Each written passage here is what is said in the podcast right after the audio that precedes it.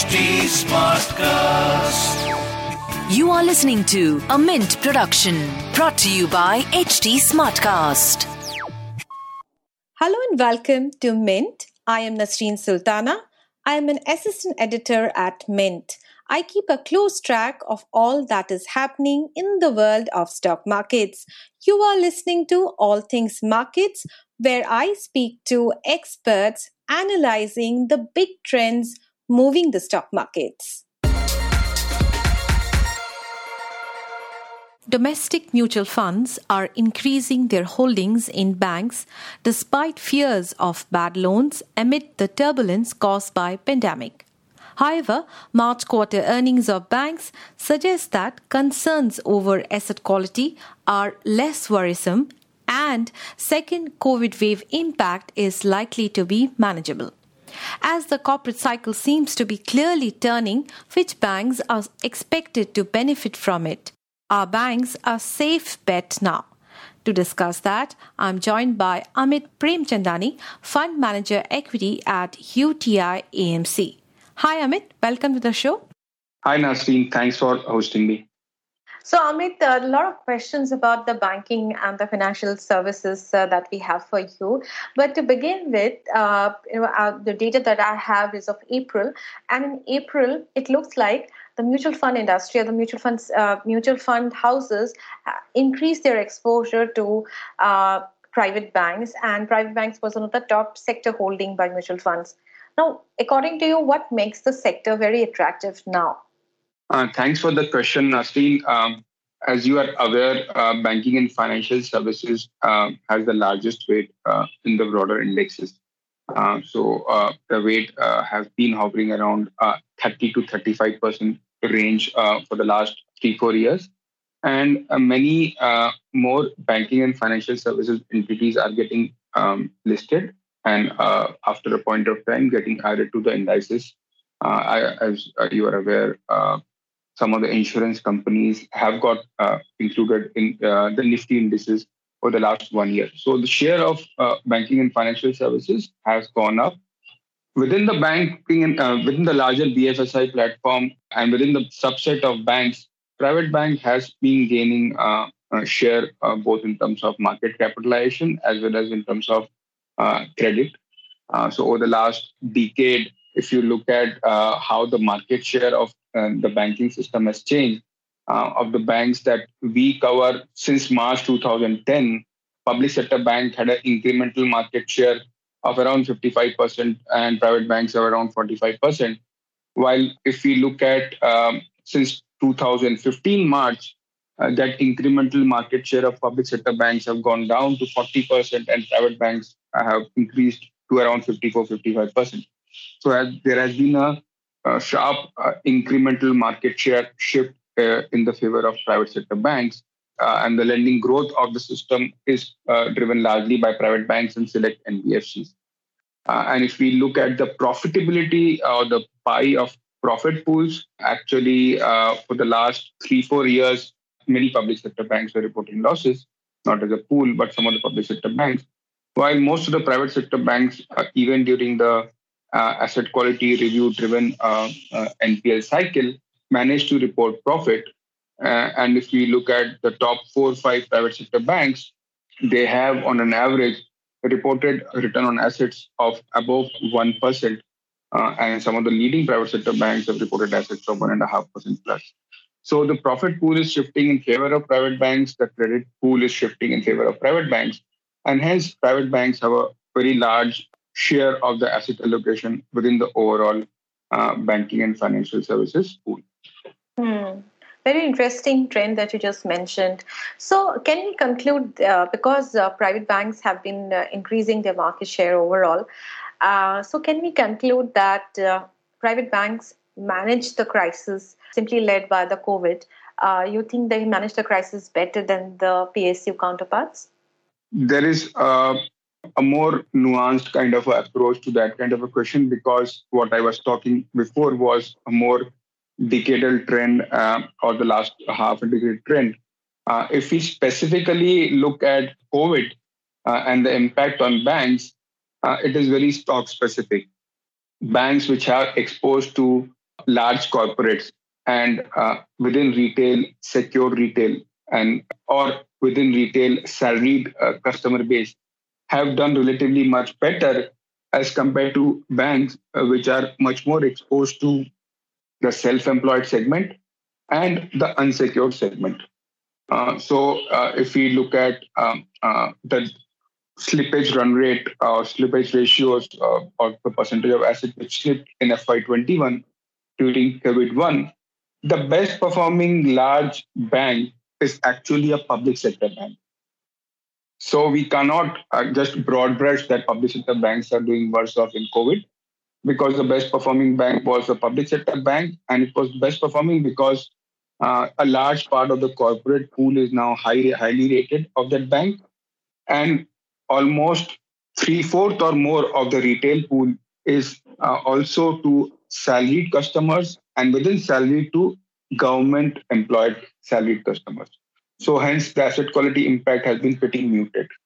While within the private sector bank, again, we have seen that secured asset banks which are catering to the secured mortgage or retail salaried segment have done much better, while the commercial vehicle part of the portfolio or banks which have much disproportionate exposure to the self-employed segment reporting much higher slippages or having higher level of restructured assets, which are not yet classified as slippage, but basically these assets required handholding from the part of the private sector bank or the public sector banks to manage this COVID wave. So it's very stock specific and not a PSU private kind of a dichotomy that we are seeing now. Right. Now, it's quite obvious that because of the lockdown, most of the sectors that were under complete lockdown, like the service sectors, commercial vehicles, dispatchers were kind of had a supply issues in the first lockdown also. Now, those were kind of those lenders had an impact. But going forward, since we are done with the March quarter earnings for most of the banks. Now, going forward, what do you think would be the concerns as far as the asset quality goes for overall banking sector? As compared to the first wave, where there was a moratorium available for a 5-month period and there was a large restructuring window, the kind of flexibility available to banks in the second wave is pretty limited because there is no moratorium. So all the obligations of debt need to be met despite the 4 to 6 week lockdown that we have seen in various states.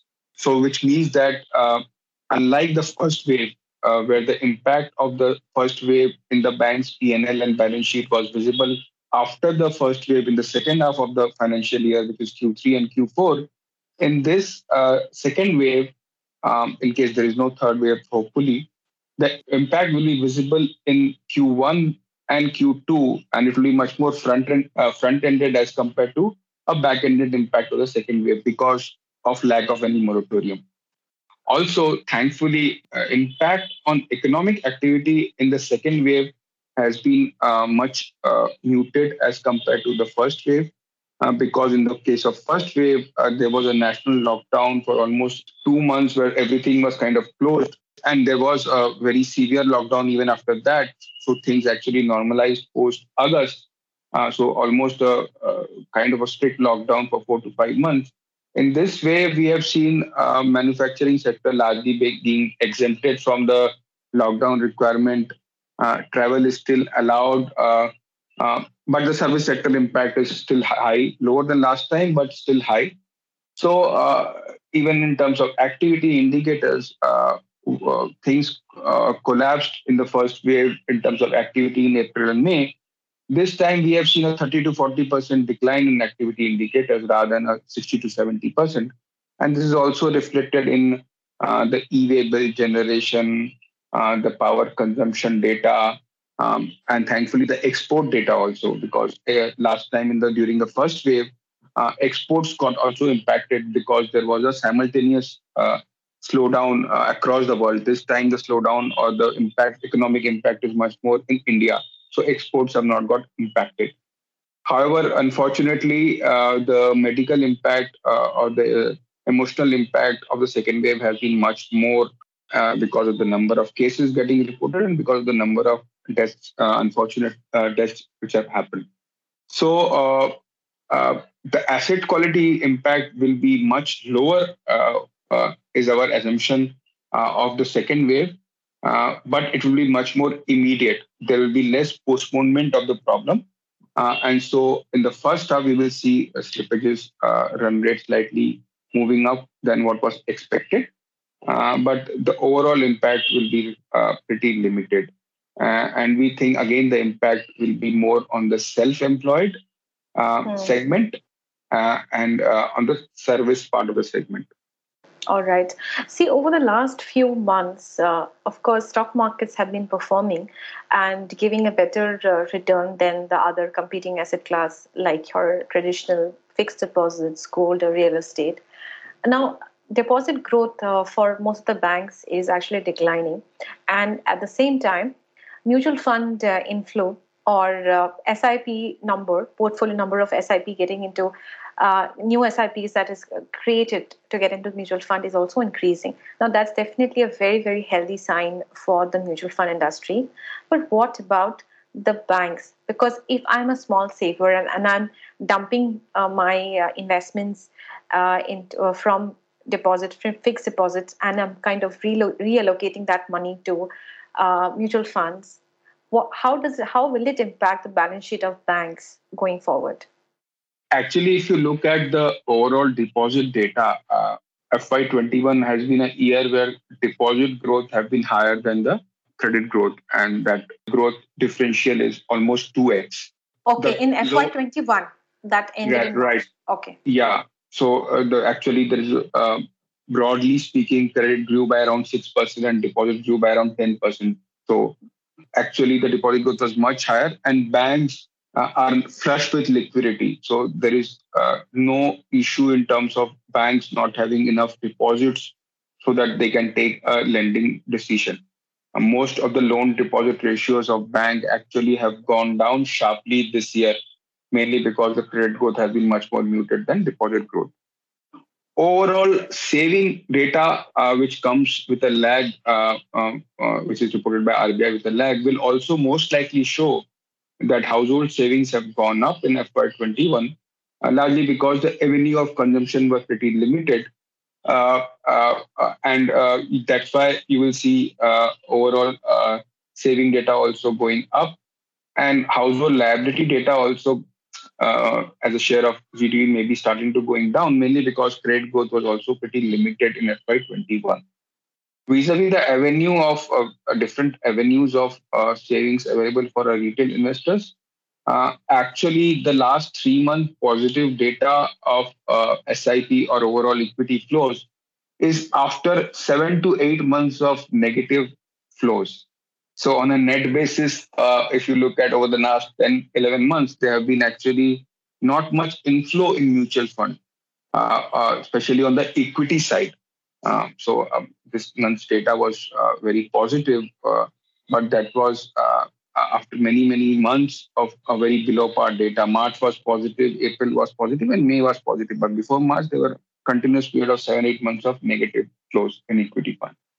So I don't really think that as of now, mutual funds are doing better in terms of flow of savings as compared to bank deposits. Actually, if you look at the flow of savings per se, FY21 may be a year where share of actually deposit vis-a-vis equity mutual fund in terms of flow would have gone up. Okay, that's a very interesting data that we need to look up. But moving on, since you to clarify, sorry, Nasreen, I was talking about the flow, not the pool. Because obviously, because the market going up, the pool would have gone up. Of course, because the market cap itself of the stock market is rising. So definitely the pool will rise, no doubt. But moving on, since you were talking about, since you manage a banking and financial services fund, now post the budget, there is a NARCL fund and around 89,000 crore of bad loans had been transferred to NARCL. Now, this is a process to clean up the balance sheet of all the banks. Now, this activity or this amount, will it impact your portfolio, and will you do any kind of rejig as far as the banking and financial services stocks are concerned? Actually, we don't react to specific short-term incidents or short-term events like NARC. What has happened from an NARC point of view is that there are a pool of assets which are already NPLs, and they are NPLs in terms of they have a very high aging profile also. They are not fresh NPLs. Most of the assets which will get transferred to NARC would be 70 to 80% provided, and in many cases written off, which means 100% provided or 100% provided but still part of the balance sheet. So these are old assets which are all recognized, all provided for. In the first pool of around 90,000 roughly figure which are getting transferred, almost all the names that we see are largely provided, almost 100% in most of the cases. Now, the structure of NARC is such that of this 90,000 crore, the first leg which is getting transferred, broadly speaking, the haircut would be around 80%, and the banks will receive around 20%. And broadly speaking, this 20% covers around 18,000 crores. And of this 18,000 crore, 15% will be in cash, 85% will be in security receipt. And these security receipts will be guaranteed by the government of India. So whenever there is a market for security receipt which is created, this bank can actually sell this security receipt in the market if there is a market. So broadly speaking, 18,000 crore will move to the banking system. Some of it will flow through the P&L, especially the cash part. And there will be a reversal of provisions or a recovery from written-off accounts in some of the banks which will get reported. Mm. Any upside, so if as compared to a 20% value which is being given, if it is provided, if let's say the recovery run rate is 25 to 30%, that will again be captured by banks only.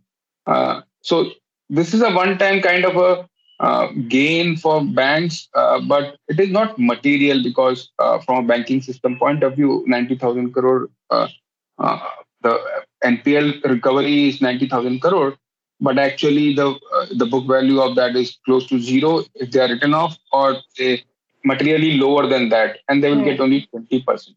Right. They are not going to get the 100%. Right. So lastly, one question on the valuation part, since we are just done with the March quarter earnings. Do you think private banks' valuations are very steep compared to the PSU counterparts? And if yes, do you think that's a bit concerning going forward?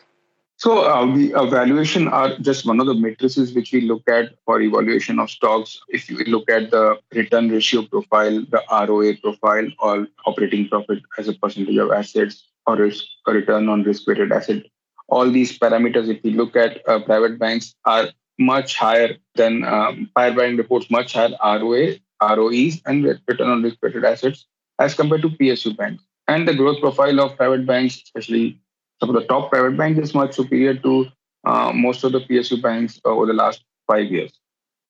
For example, if we look at the top five private sector banks, their average ROAs would be close to 1.5%.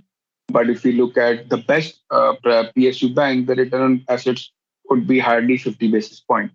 So there's a huge difference. So valuation have to be looked at it from after looking at these return ratio differences. The ability of private banks to grow, given they are very adequately capitalized, most of them have a Tier 1 or CET1 ratio of above 15%, is much higher than public sector banks. And then that's why their multiple also reflect the ability to grow.